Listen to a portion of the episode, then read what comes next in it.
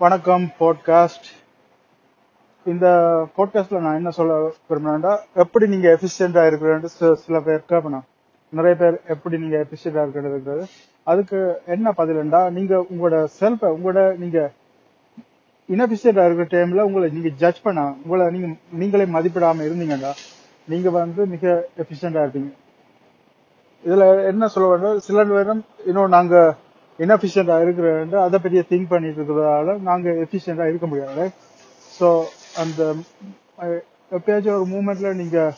அதை ஜட்ஜ் பண்ணாம இருக்க நீங்க வந்து மோர் எஃபிஷியண்டா மாறுவீங்க